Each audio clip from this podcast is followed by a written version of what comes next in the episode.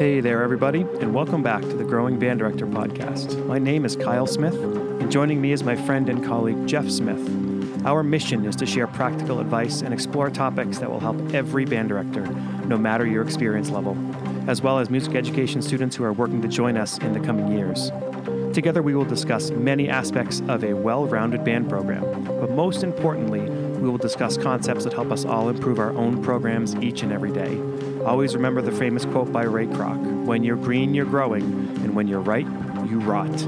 Let's get started.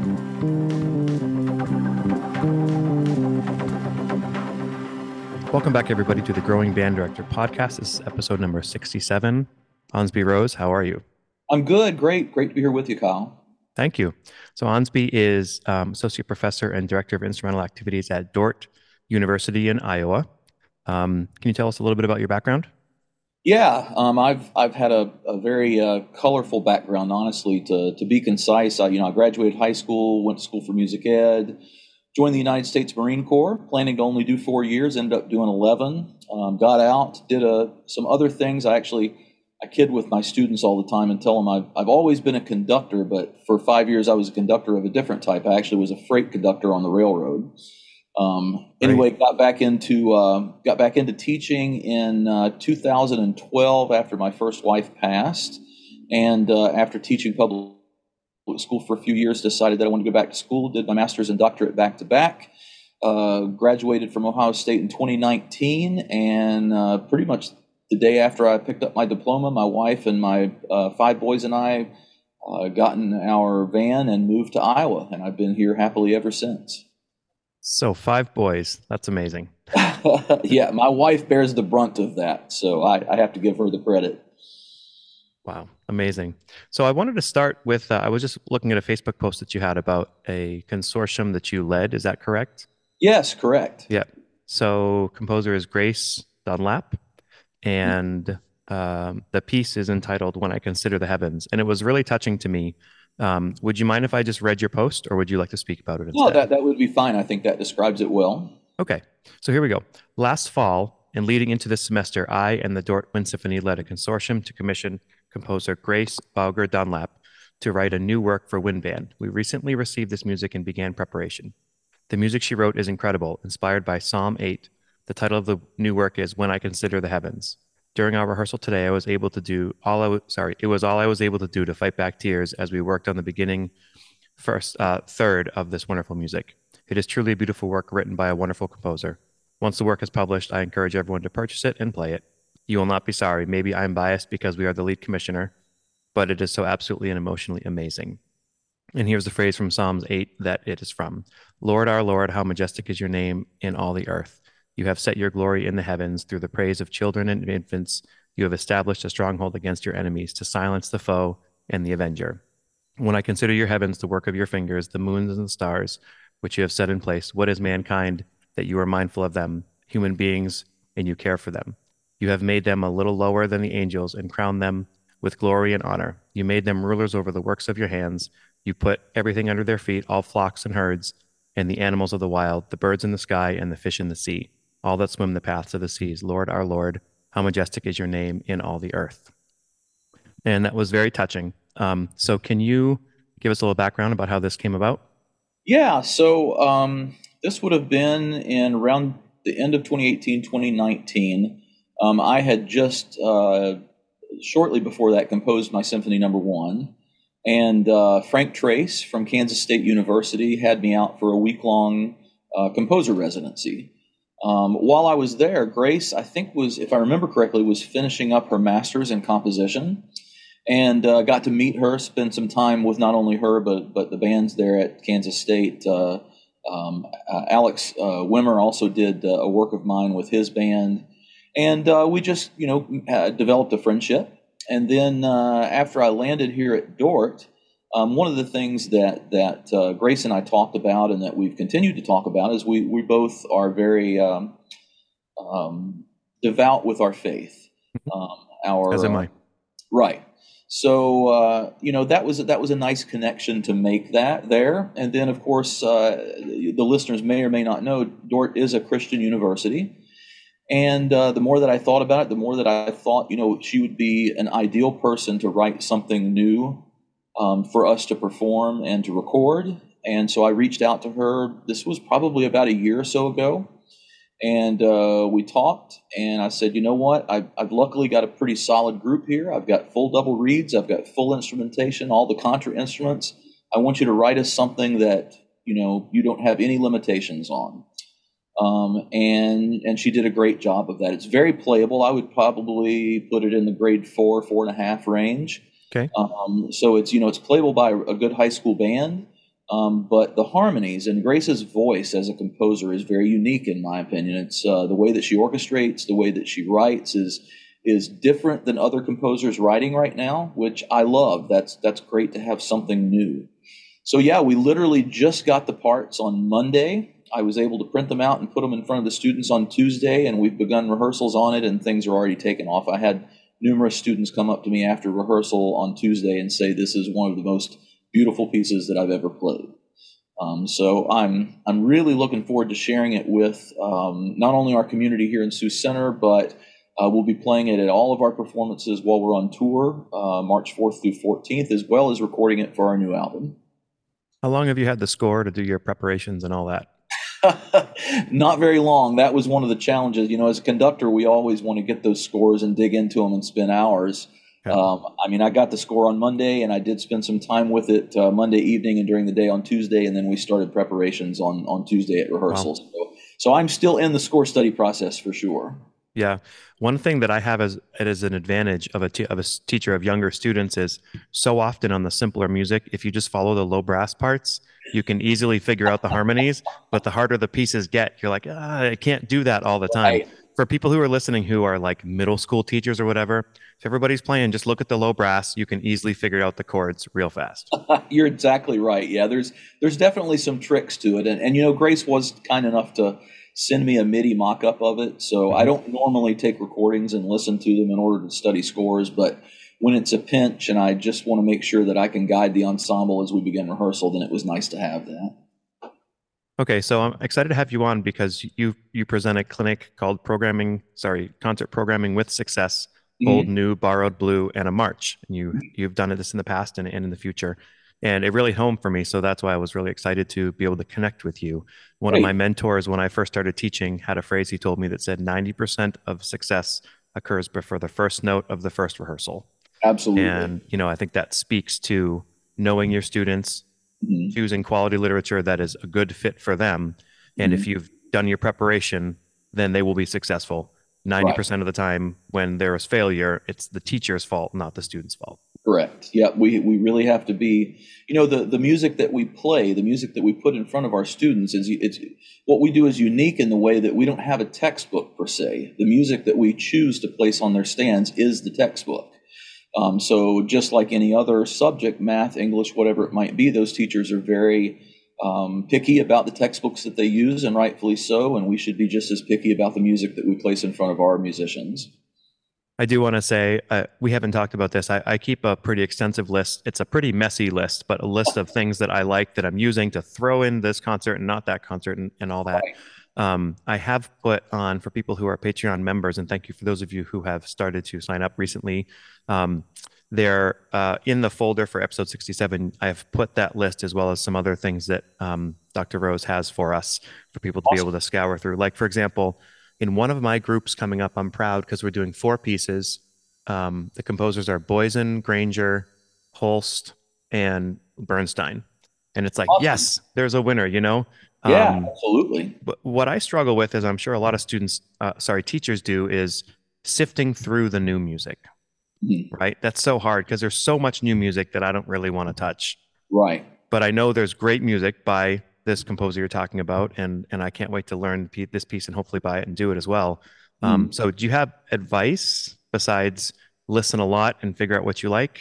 Yeah, I mean that's that's obviously the first step. I think all of us as as conductor teachers, um, especially in the wind band medium, you know, the wind band has, especially in the last fifteen years or so, the wind band has has developed to where that we are essentially kind of a new music ensemble.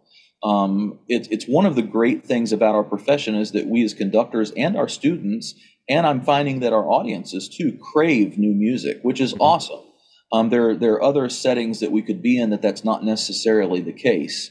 Um, so yeah, the, I mean, the first step is listing and things. The other step is uh, doing your research, um, going to conferences. I think uh, probably my top choice. I tell my students this all the time that if I can only go to one conference every year, and that I can only go to one, then I go to Midwest. Mm-hmm. Um, Midwest is obviously centered around new, newly published band and orchestra works, and you can really get a good idea of the stuff that's available there. Um, and even if you don't go, you can hop on the website and the performing programs are there so you can look and see what's being played. That's where I learned about uh, composers that I hadn't been exposed to yet, like Kevin Day. Um, I already knew Grace, but but uh, Nicole Piunno, she was another one that I was exposed to and and uh, got to know her at, uh, through Midwest, and that's probably my biggest step. Um, the other one is is there's you know this great website windrep.org that mm-hmm. uh, was developed by I think Nikk Pilato, and uh, there's a number of others that have really kept that site updated. Um, I go there and look around a lot, and I force myself to click on names that I don't recognize mm-hmm. and say, okay, what has this person written? And then I'll go, and if they have the ability for me to listen to a MIDI or listen to a performance, um, then I'll start listening. We can't possibly listen to all of the music that's out there um, especially now because there's so much being published and publishing has gotten so much easier for self publication and stuff like mm-hmm. that. But we can uh, force ourselves to go outside of our box. I mean, it's like anything else in life. If you just stick with what you know, then you'll never expand that horizon. But even if you only learn a couple new composers per year and maybe you play one of their pieces, then you can continue to expand that box to choose from, and that will lead you to other things also you were mentioning Midwest. I think a lot of teachers won't go and see performances of high level groups because they say, well, the, the music is great, but my kids aren't going to play that. Well, what's great about Midwest is all the different varied levels, right? Right. Um, and I mean, I, I don't agree with that. I think you should listen right. to high level music no matter what. But Absolutely. there's two there's two pieces I remember hearing from Michigan State University. I forget the year, 2013 or 14, that within mm-hmm. a couple years I used with my band. One was, uh, oh shoot, Kevin Puts' Charm, which is a great oh, yeah. piece, um, and then a piece by Scott McAllister, Gone. You know, okay. those are both like just such wonderful pieces that yeah. you're hearing amazing groups, but you go, oh my gosh, I'm hearing this piece. My kids could do this piece. Well, you know, one of the things that I have noticed, and I fell into this trap when I was teaching secondary school, and thankfully my mentors, specifically uh, for, for this specific um, area of, of thought of mine. My, my mentor, when I was in my master's at Appalachian State, Dr. John Ross, he's the director of bands there, he pushed me to, to not limit myself as a band director. Um, I think all too often, as middle school, high school, as well as collegiate level band directors, we we hold ourselves back by thinking, "Oh, my my my band can't do that. That's too hard." And there, there's some truth to that sometimes, but our bands can do far more than what we think they can do. My group mm-hmm. here, I have 64 players in my premier band. Only three of them are music majors. And we play some of the hardest literature that's out there. And is it perfect? Does it sound like, um, you know, the te- Texas at Austin or sound like, you know, Northwestern University? No, we're not at that level quite yet, but but we do a really respectable job of it. And the exposure to those types of pieces are important for our students, even if it's not note perfect if we can do it to a good level, that exposure I think is incredibly important. That's why um, all the research is so important because you want to plan for their growth. Don't plan for what they are now, plan for what they're going to be. Absolutely. But you, but you also need to know where your kids are at. I mean, because we've all seen those bands where they're playing two grade levels higher than they should. Right. And that's just called over programming. And that isn't fun. But nope. I, every, I think every teacher gets that feeling when you're working on a piece that you've over programmed mm-hmm. and you're on the second rehearsal or first rehearsal, if you have that gut feeling that says this is not fun, this might be too hard, just right. just abort and and find and something. I've done that a couple of times, yeah. Yeah, I mean that happens. We all make mistakes, but the you know a good conductor teacher um, has a good idea of what is possible, and what's possible usually is more than what the kids think is possible because mm-hmm. they will limit themselves drastically as well. Mm-hmm. But then our job is to show them that no, you can do more than what you think you can. I'll never forget here at Dordt, two years ago, I programmed uh, David Maslanka's Fourth Symphony. Mm, great. And when I put it on the stands the first day and we got ready to read it the first time, my band looked at me like I had 10 heads. But by gollies, by the time we gave the concert, it was a respectable performance. Again, not note perfect. I wouldn't send that recording in to apply to play at a conference or anything, but it was an incredibly emotional performance. They played it well and they grew tremendously from it. I remember, I don't remember the year that came out, but I remember being in grad school in 2003, two, and that was a pretty new piece, I think. Mhm. And we played it. And I remember turning to the last page and just laughing of the of the trumpet part because it was like we're still playing up here and and you know the end of that is such a blow. Um, it's just Yeah. a, such a great religious work that really hit me on a spiritual level as well. Yeah, it's really incredible. I, you know, I'm very lucky that I got to become uh, quite good friends with David before his death, and uh, you know, learn about all of his thoughts about stuff like that. It is. It's a wonderful piece of music. Probably my number one piece if I had to choose one. Yeah, it's so great. It's so great. Yeah. So my partner who does the podcast with me, Jeff, um, he he always talks about the students' growth. Like, don't just program where they're at, program where they can grow to. Absolutely. So I'm really glad we got to hit that. Um, so let's let's go into a little bit about the way you would present if we were at a at a conference. sure, sure. So old, new, borrowed, blue, and a march. Um, I have it in front of me. I know you're not going to just go through it like we were live, but but Right. what are you know? Let's talk about some of the key tenets of this and what Yeah, your vision so- is.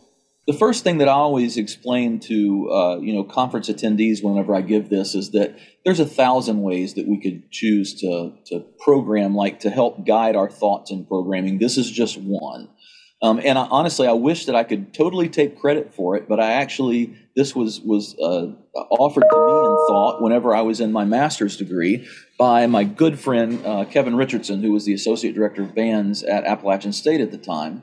And it was a little bit different than, than what I what I stated as, but it was generally kind of the the framework there of, you know, these are five different categories that you can think about as far as ensuring that you don't program a concert that has too much of the same same. Um, all of us have our favorite composers. You know, if if it were left up to me, I'd play concerts of all David Maslanka if I didn't keep myself in check because I love his music. But that wouldn't be good for my audiences, and it wouldn't be good for my education of my students. Mhm. So, you know, the great thing about the Wind Band is that we have music that comes from so many different areas.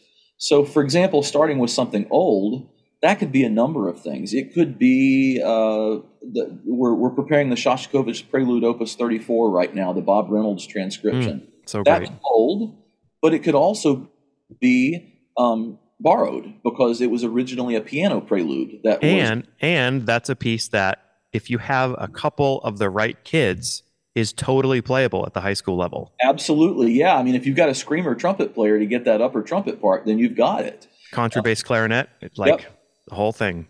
and it's beautiful. It comes together relatively easy with a with a solid uh, a solid ensemble. So that's kind of my thinking about old. Old can also you know be viewed as one one of my kind of measuring sticks for old is is the composer still alive or have they already passed on?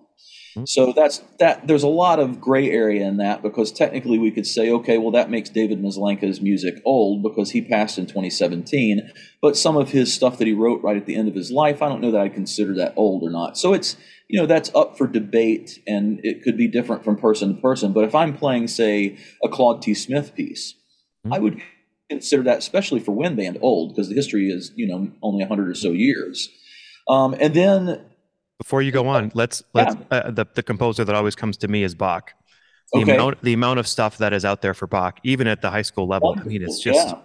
it's just there's a reason Bach is Bach, and I you know especially if people are not fluent in this music, right? Right. If they if they don't know a lot, you just go onto any site you can search and just put in Bach, choose the band filter, and just start listening. and talk about educational for your students. I Mhm. mean, you, you can't do much better than that for the development of their their tonal part of their hearing, so that they can hear how chords work, how progressions work, intonation, uh, you know, just intonation throughout, and things like that. It's, I mean, there's no better way to teach that. At the grade three level, the Bach Prelude and Fugue in B flat is, I mean, it's- experienced teachers know it, but you could you could rehearse that all year long. And I've actually found that kids love that piece.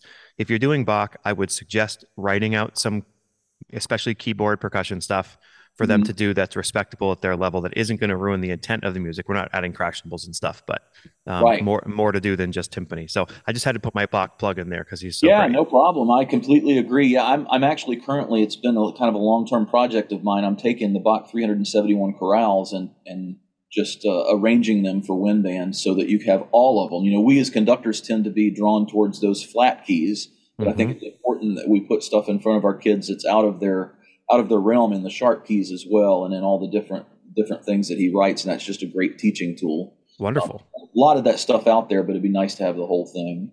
Um, you know, and then uh, to balance out old, you've got new. Well, in our uh, profession, new is easy because we have just hordes of new music coming out for the wind band. Um, so that could be a number of different things. You know, in, in my um, in my writing, I specifically highlight some co- composers from most recently: Kevin Day, Julie Giroux, uh, John Mackey, Randall Standridge. Um, you know, some of I think some of Maslanka's stuff written um, at the end of his life could still be classified as new. But you could also look at that in a different way. Maybe it's a new piano piece or a new organ piece that someone set for wind band. Mhm. Um, that's another way to look at new. But generally, it's you know stuff in the last twenty years. You know, you would say. Um, and there's just so much to choose from out there. So that kind of gets you through that category. And then the, the category that I like the most, usually when I'm programming, I keep these in mind. And as I'm going, I'll kind of plug them into what I think is what I call their, their primary classification. So, you know, I believe this piece is old, or I believe this piece is borrowed, or whatever it might be, primarily. And I always save something blue for last because it's such a flexible category. Um, you can play something blue and it not be slow. Uh, for example, just this past fall, we did uh, uh, Frank Ticheli's Blue Shades here. Hmm. Okay, that's blue. It's got blue in the title, but it's blue in, in various ways. Um, but you could also call O Magnum Mysterium blue because that's a slow lyrical piece. So I usually save that in order to look back at all my other categories as to what I've programmed and decide, you know, what what can I put there to offer more balance against the things that I've already played. Mhm. Um, so you know, sl- slow, something melancholy, maybe something in minor, even something that's just jazz could be considered your blue. Maybe you've got a slow piece somewhere else in the program that's in another primary classification area, and you program a jazz tune here because that satisfies the blue and it helps balance out the other stuff on the program. Hmm. Um, and then uh, finally, the the last and I think the most important, and I'm I'm I'll get on my soapbox a little bit here. Uh, I think it's unfortunate in our profession that many times some of our best ensembles across the nation, it seems, have begun to stray away from playing marches. Mhm. And maybe it's just the military musician in me, or uh, just the fact that I, I just love marches. I love that genre. But I do my very best to make sure that I have a march on every concert. Um, I think it's important historically because we've got uh, you know such great writing of marches from years and years ago. I think that our students need to learn how to play in that style. It's a unique style that we can teach a lot of things through. Um, and I think that there's just a lot of great music out there. You know, the Marine Band has just recently um, uh, uh, put out for free all of John Philip Sousa's marches. Mhm. That you can download the score and parts for free, and you can play these in the style that the Marine Band has played them for hundred plus years um, with your own students. And I think that's a tremendous uh, area that we just need not let go away. Um, it's I think I think one of the reasons that tends to happen is because if people think I only have say three concerts or whatever, and Right. I'm I'm only going to do three pieces, so if I you know I'm taking up a third of it with with marches, uh, I so I understand where they're coming from if that's their thought. I do. yeah. M- my my thought, and I put this with an exclamation point. We already talked about giving music for our students to grow in. Another concept that I like to do is there's also a lot of value in under programming and doing more music instead of pushing to do three pieces. Right. Because at a, if you have like two or three bands at the high school, if you're doing six or seven pieces per band, the concerts last for like six days. Sure. So so you know I'd much rather do five pieces that are Mhm. maybe grade three, and one of them is a four. Um, and I also try to do concerts every six weeks or so, so that there's just more. So now, if you're Mhm. talking, okay, I want to do four marches this year, and we have 20 to choose from, then there's way more opportunity for other things. Absolutely. Yeah, I, I tend to do the same thing even with my collegiate ensembles. I usually pick one, maybe two that are really going to push them. And then uh, the other things I know that we can prep relatively comfortably. And I know, you know, I, I'm a numbers guy. So every concert cycle, I sit down and count how many rehearsals that I have, how many minutes I have. I put that in an Excel file and you know, I've got all these calculations that I do to make sure that I'm giving each each piece its due. Well, and think think of it from a, a kid standpoint or a player right. standpoint, right? Like, do you want to see five pieces that are impossible? Right. Or do you want to do you want to find stuff you can play music pretty well the first time, and then okay, Absolutely. I'll work on this one as long as I got these others that I know are in my wheelhouse. Absolutely, yeah, and and to also give them a sense of accomplishment on those pieces that aren't quite as hard, mm-hmm. um, so that you can really push them and and encourage them on the pieces that they do really have to work. And they can sound really good, not just for their level. They can exactly. sound really good. Period. Period. Exactly. I mean, we've all heard those middle school bands that sound like professional bands. Right. Exactly. You know, like you can get your kids to sound great as long as the repertoire is right and and I'll be the first to admit, I mean, this is not a foolproof plan. There, I, I do concerts on occasion that don't include a march. For example, every year here at Dordt, we do a huge, uh, we call it the Fall Music Festival, and it involves all five of our choirs and all three of my primary instrumental ensembles. And each of us can only play for about 15 minutes. Otherwise, the concert is, you know, 18 hours long. Right. I mean, it, it still ends up being about a three and a half hour concert. Mm kind of come and go as they please. We, we tell them that that's okay because that's a long time to sit. Um, but you know, each group plays three pieces. I typically don't program a march on that concert with with any of my groups because we don't have time to do that. But the rest of my concerts, luckily here, I have three 75 minute rehearsals, which for a college group is is pretty pretty good. Mm-hmm. Um, and I usually program somewhere between five and seven pieces, and one of those as a march. But on occasion, I'll choose to do something like Maslanka 4. And when we played that, that was the only piece we played because mm-hmm. I needed all of my rehearsal time to prepare it. Mm-hmm. So, so lots of flexibility. I mean, and again, uh, as I mentioned, this is not a hard and fast rule. It's just something to help give us aid to be balanced. Um, you know, one of the things I always get asked at conferences, usually after the after my presentation is over with, is you know one of the big emphasis that we've got going on in the wind band world and really in the in the instrumental music and just music performance world in general now is making sure that we're also programming music from areas of, of society that have been historically underrepresented. Mm-hmm. And I always get asked, you know, where's where's your category for that? And I said, it's all of them. It's all of them. I could go through here and probably name pieces that I'm familiar with from underrepresented composers that can fall in any of those categories. So I don't make a special category for that because that's always something that's in the back of my mind is, hey, I want to make sure that I play music uh, that, that is a good representation of not only the students that I have in the ensemble, but the audience members that are going to come to listen, as well as anyone that may uh, be looking at, at our programs and things like that, so that we can be enriched by including all of those um, uh, composers of diversity. Um, so I, I, don't want. I think most of the time people people ask me because they're afraid that I'm I'm not thinking about that. I'm like, no, I just don't think it's its own category because it could fit in all of them. Agreed.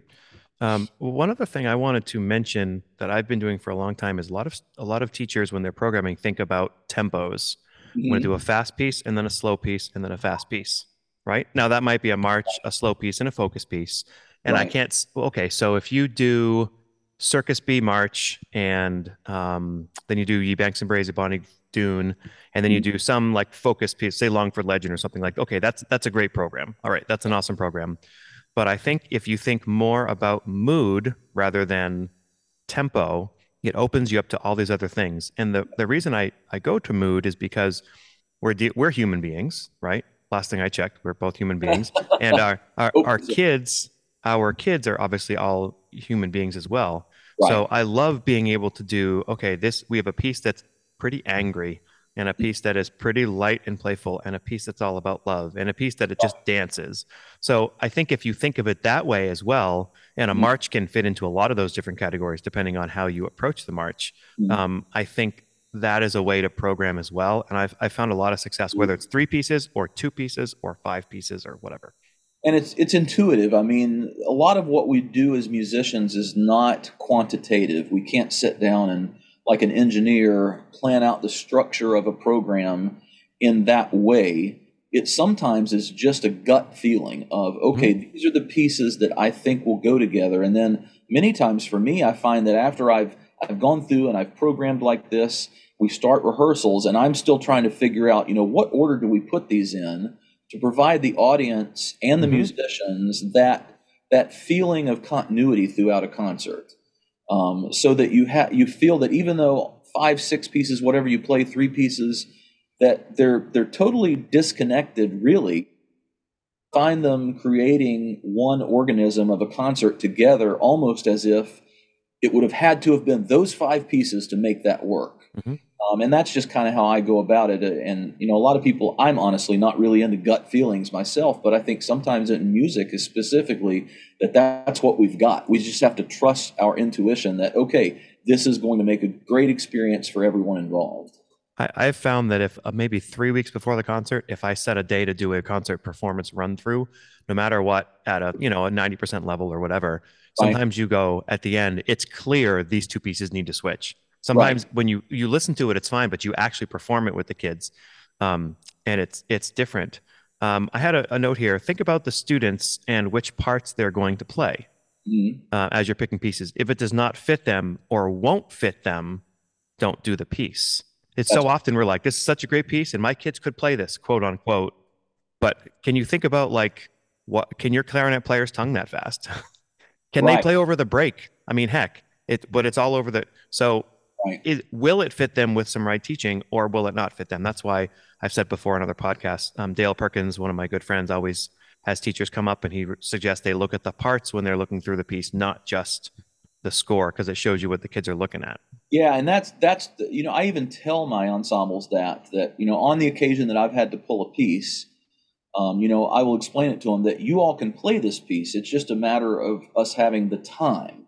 So you know if you hand a sixth grade band a grade five piece, can they play it? They probably can in about four years. Yeah. You know, because you need that time to teach them pedagogically the, the skills that they need.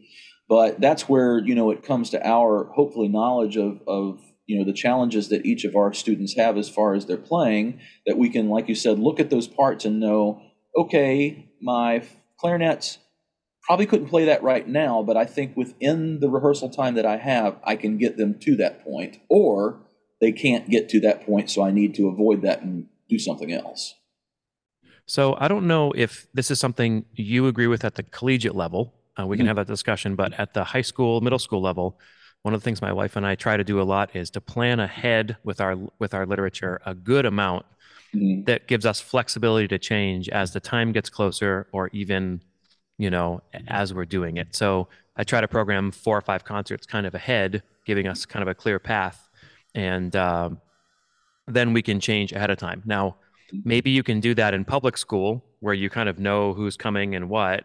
Right. I don't know. Is that the same at the collegiate level? Is that it something? Is. Yeah. Um, you know, part of that I think is just logistical for me, and the fact that once the academic year starts in the fall, um, it's, it's kind of like a, a, a, horse race. Once that starting pistol's gone off, you just don't have time to look back. Mm-hmm. Um, so I often, usually, what I do is throughout the year, I keep an Excel file with all of the literature that I've played with each of my ensembles. And then I've also, part of that Excel file is kind of the list, like you were talking about before, of these are pieces that I might like to play in the future.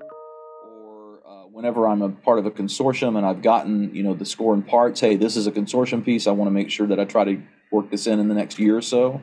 Mm-hmm. Um, and then, as soon as school goes out in May, I start thinking about the next year. Um, I generally have at least a decent idea of who I'm going to have. Um, all of our scholarship auditions are done. The students have decided where they're going to go to school, so I'll know what my freshman class is going to look like. I'll know the seniors that I'm losing, and I'll have a, at least a decent idea. Auditions don't take place until the fall, but I have a good idea of what's possible. Um, so I program literally for the whole year, with the exception of I leave my very last concert in May open until I get through the end of the fall semester, because then I have a really good idea of what the band is able to do. Yep.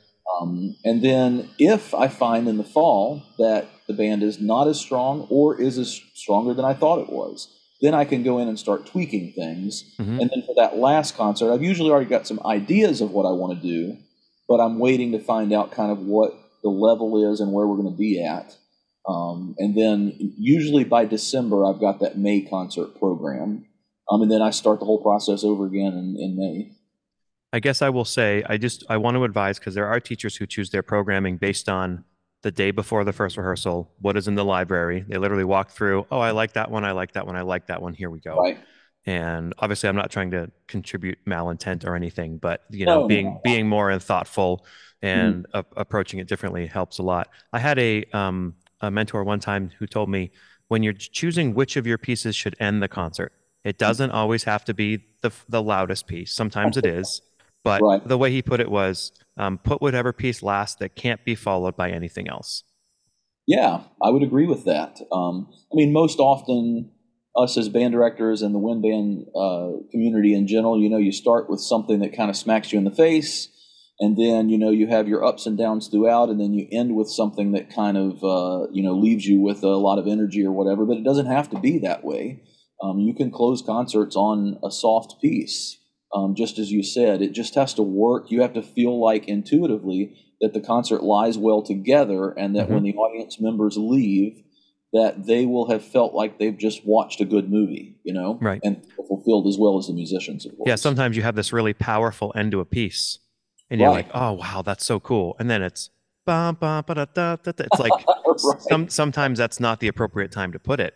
i would agree with that Yeah. i would agree I had a couple pieces that have come to mind that I've sketched down that uh, one is a grade three, one's a grade five, at least in my estimation, that I've done before, and I'm sure you'll know. One at least, maybe both, um, that fit into multiple of your categories. I think they fit into old, new, uh, and borrowed. Maybe not new for this one anymore. Um, the first one is Tim Mahr's Endurance. Do you know that piece? okay yeah yeah absolutely we're actually working on tim Mahr's suite for band right now Yeah. So if people don't know Tim Mahr's music, it's so good. I've I've met Oh, him a number of times. Um, he's the one who we had it at uh, when I was in college, and he's and I was trying to analyze the piece of music that he was writing, and I think was Soaring Hawk, and he's Mhm. like, "Oh, that's just white key stuff." That was so it was so classic. I was like, "Okay, that's all it is." So that's the shipwreck uh, of the the the endurance and and the book. Who's okay the, who's who's the composer of the book? Um, I mean the the writer. I forget, but the piece is Mm. called Endurance, and it's this harrowing story of Sir Ernest Shackleton, and it's a great piece of music. If you have yeah two, if you have like two all-state flute players and a, a very good piano player, it's a great piece of music. yeah tim's Um, music is, is is incredible and tim is just a really great guy too you know he's only about four hours from us hmm and uh, he's always been very supportive of me since I've been here, and welcome to answer questions and things like that. And and the more that I listen and study his music, the more I love it. Yeah, and someone who's a, who's been a composer, you know, and a For a teacher long throughout. time, Yeah. Yeah. Um, the other one is at the grade three level, which is a Brian Balmages' piece called called "Within the Castle Walls." Okay. Um, I say this because to me it reminds me of like a whole suite. Now I don't want to like commit blasphemy or anything, but it reminds me of a whole suite written ten years ago. It Okay. takes it takes four songs from the Welsh Revolution and Mhm. it puts them in a wonderful setting. There's so much to teach with all the sections. There's enough percussion to go around. Um, and it's a wonderful piece of music within the castle walls. If people want to check that out, it's it's so Yeah. good. So you know. I, I don't think I've ever heard a piece of Brian's that isn't just so well crafted and well written. He he is an incredibly gifted person, especially. And I mean, his hard stuff is awesome, but his uh, his middle school, uh, you know, band stuff into lower level high school, grade two, three, four, Mhm. is just. I don't think there's much of anybody better out there writing for for wind band at that level now. It, it has a spirit about it. It really does. Yeah.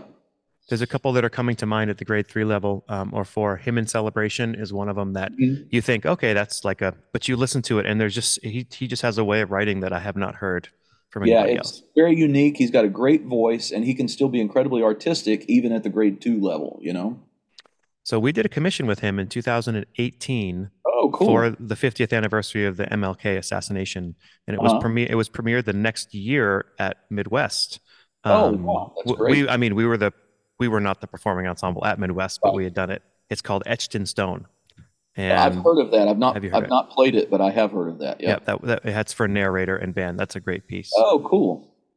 Um, I had I had one final thought, and then I want to be open to anything else that you want to discuss here as well.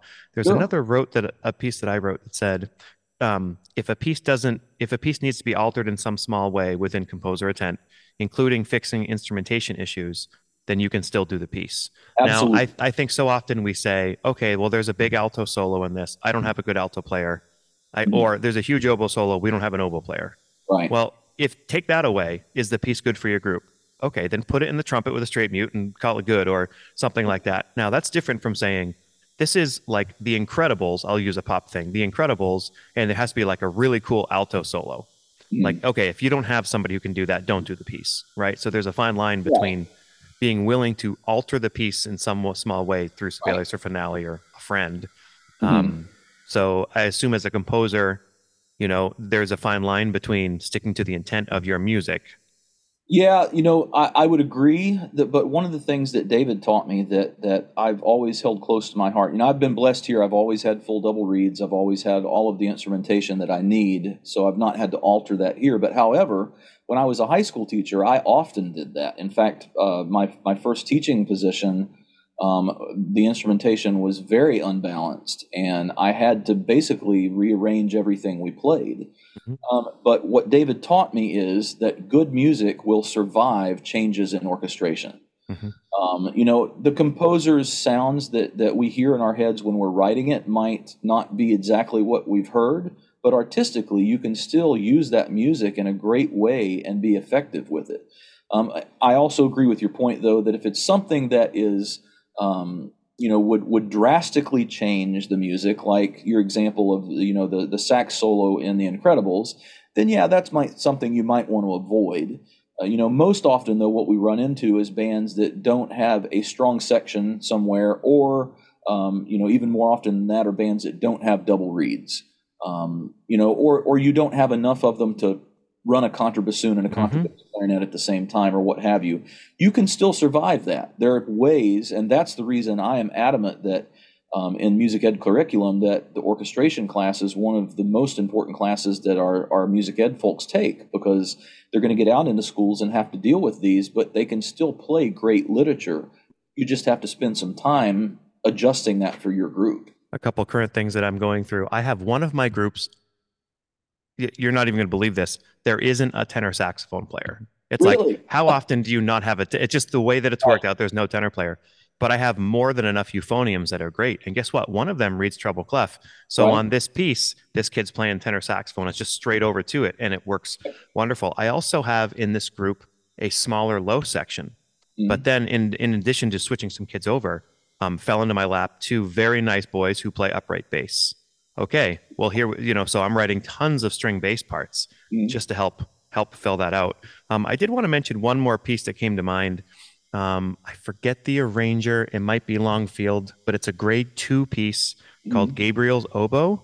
Yes, I'm familiar Yeah. with that. Gabriel's oboe, and I say that especially for our high school or middle school teachers because it's a literally a grade two. I mean, it stays I think within the B flat concert scale, and it's half notes. But Mhm. you, if you have that one outstanding student, I think it comes with like three different transpositions of the part. But you could put it in for we've I've done it with tuba, we've done it with oboe, we've done it with vibraphone. If you have like so many middle schools, right? You have like my band is here, Right. but then I have this one player who's like really stellar oh, yeah, yep. this arrangement of Gabriel's oboe is something they should check out. Really Yeah, cool. and what a what an awesome opportunity. You know, we we do that here. Whenever I go on tour, normally I will feature uh, at least one or two of our students in in solo repertoire Mhm. uh, in order to put them in front of the band. You know, so often at the collegiate level, we see our applied faculty soloing with our wind ensembles and stuff, which of course is great. I do that as well. But giving that really, really advanced student uh, a chance to play a solo with the band um, is motivating not only to them, but those players that are in the ensemble thinking, hey, that could be me sometime. So, as someone who's taught at the the uh, secondary school level and the high and the college level as well, is there? I'm told by friends who teach in the college level that there's more in common than we think.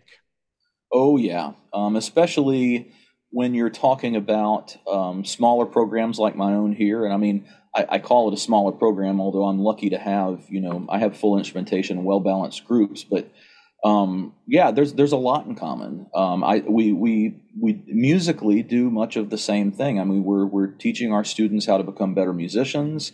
Um, you know, and really, to me, what we do, whether it be collegiate level, high school level, middle school level, it doesn't matter. What we're really doing is we're using music as the vehicle to change lives. Mm-hmm. Um, my, as I mentioned here, most of my premier group is not music majors, but I'm working with them on music and working with them on being able to emote through their music, and that affects everything else in their life, and it will make their lives richer as they move forward. Many of my musicians, when they've graduated here, go on and still continue to play in a community band or play in church or various different things like that and uh, and I think that's really what the bottom line is, and that's what high school directors are doing as well. That's what middle school directors. I think all of us. I would hope anyway that if you ask any band director, you know what their their number one hope for their students is, I, I would hope that they would say that they continue to enjoy playing their instrument for the rest of their lives. Um, and and that's I think that's that's where the similarities begin, and they just continue from there. And another piece of that, um, if people know about the Feierabend method um, of general music, the what we believe in is the raising humans who are tuneful, beatful, and artful, so that they can continue that in their next generation, even down to right. maybe I'm not a musician, but I'm going to be singing to my child and trying to get them to sleep, and I better use a good singing voice. Absolutely, yeah, and, encouraging them to to use use that to to you know in order to enhance their their enjoyment of their lives as well. Yeah, so I'd like to end with um, I know we, we started the podcast about the piece that you're working on. That's a, mm-hmm. a new commission. Um, any else, anything else coming up, either personally or for the field, or anything that you're excited about? Yeah, you know, I'm I'm very lucky that I get to wear two hats. I get to be a band director, an orchestra director, and I also get to be a composer. Um, you know, I've just recently finished uh, what what was kind of a, a monumental piece for me um, I wrote a, a, new short 90 second work for uh, the Marine bands in both Parris Island and San Diego that um, they will now play for, planned for eternity for whenever uh, new Marines graduate from boot camp. It's just called dismissed because that's the last command that uh, the drill wow. instructors give them at the end.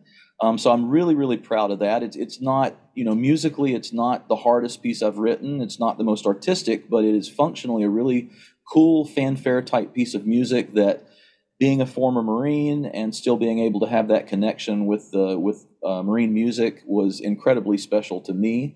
Um, and I was able to tune in to both live streams on uh, January 6th when both bands on each coast, only three hours apart, debuted the, the piece. Um, other than that, um, you know, within my work here at Dordt, um, we're leaving to go on tour on the March the 4th this year. Um, we're going to tour for a few days and then make our, our way back to Sioux Center, and we're recording a new CD.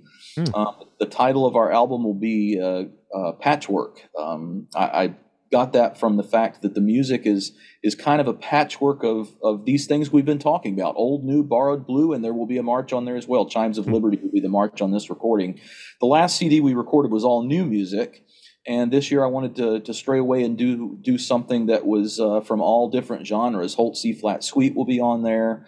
Um, I've got a new piece that I wrote just this past summer for a group in Indiana called Rio's Rainbow that will record. And there's just a, a great list of, of music that I think will be uh, hopefully be a good reference recording for band directors to, going into the future, as well as uh, something for our students here to be very proud of for the rest of their lives that they were able to produce something at that level. Um, and then we'll tour some more, and then uh, luckily, on the composer side, I have got a couple of compositions planned for this summer. I'm actually working on one right now for Wilmington High School in Ohio um, that will com- help them commemorate their, I think, believe it's the 150th um, anniversary of their school. Wow. Um, and then I have a commission with a community band in Indiana um, that I don't want to say too much about because it's it's a surprise for someone. Hmm. So I don't want to get too much information out there, but I'm really excited about that. And actually, one of the things in the the distant future that I'm I'm really excited about is I'm beginning to talk to a few people about my second symphony. Um, I've had in mind for a couple of years now. I felt like it's been on my heart that um, I feel led to to write a symphony that orally relays the story of uh, Revelation, the final book of the Bible. Mm-hmm. And of course, all of us, when we look at that, uh, there can be some scary things in reading that. There can be uh, you know, it, it, the imagery within that that book of the Bible is is truly incredible, and uh, I think it lends itself very well to storytelling. You know, I'm kind of thinking about uh, along the lines of like Mackey's Wine Dark Sea and things like that, but only in relation to the story of Revelations. So, so yeah, I mean, if anybody's interested in that, they can drop me an email because I'd love to. I'd love to have as many people that are, that are interested to uh, to get in on that whenever we decide to to kick it off. So, speaking of that, how would you prefer people contact you if they're looking to reach out? Um, the, the, the best way to contact me is via email. Uh, my email is onsby.rose at dordt.edu, and I, will spell that because my name is so weird, and, and Dordt's not an easy word either. It's O N S is in Sam, B is in boy, Y dot R O S E, just like the flower, at D is in dog, O, R is in Romeo, D is in dog, T dot edu and they could always reach out on growingband.com and I'd put them in touch Absolutely. with you as well. So and anyone that knows me even remotely knows that I am uh, walking, talking Mr. Facebook on uh, social media. I, I, really mm-hmm. enjoy keeping up with people that way. So um, Facebook is a great way to reach out as well. I, I regularly uh, uh talk with people there. Well, Onsby, thanks for making the time. I really appreciate uh, yeah. you putting this in your schedule. Not a problem at all, Kyle. I, I really enjoyed this. This has been a lot of fun. We sincerely appreciate you taking your valuable time and listening to the Growing Band Director podcast. Your students are very lucky to have a band director like you. If you have any suggestions for episode topics or think you have an area of expertise to share on a show with us, please reach out. If you enjoyed this episode, don't forget to subscribe. And if you want to help spread the word, please give us a five star review and tell your band director friends to subscribe as well. We're available on Apple Podcasts, Spotify, our YouTube channel, and wherever you listen to podcasts. Thanks for listening to The Growing Band Director. See you next week.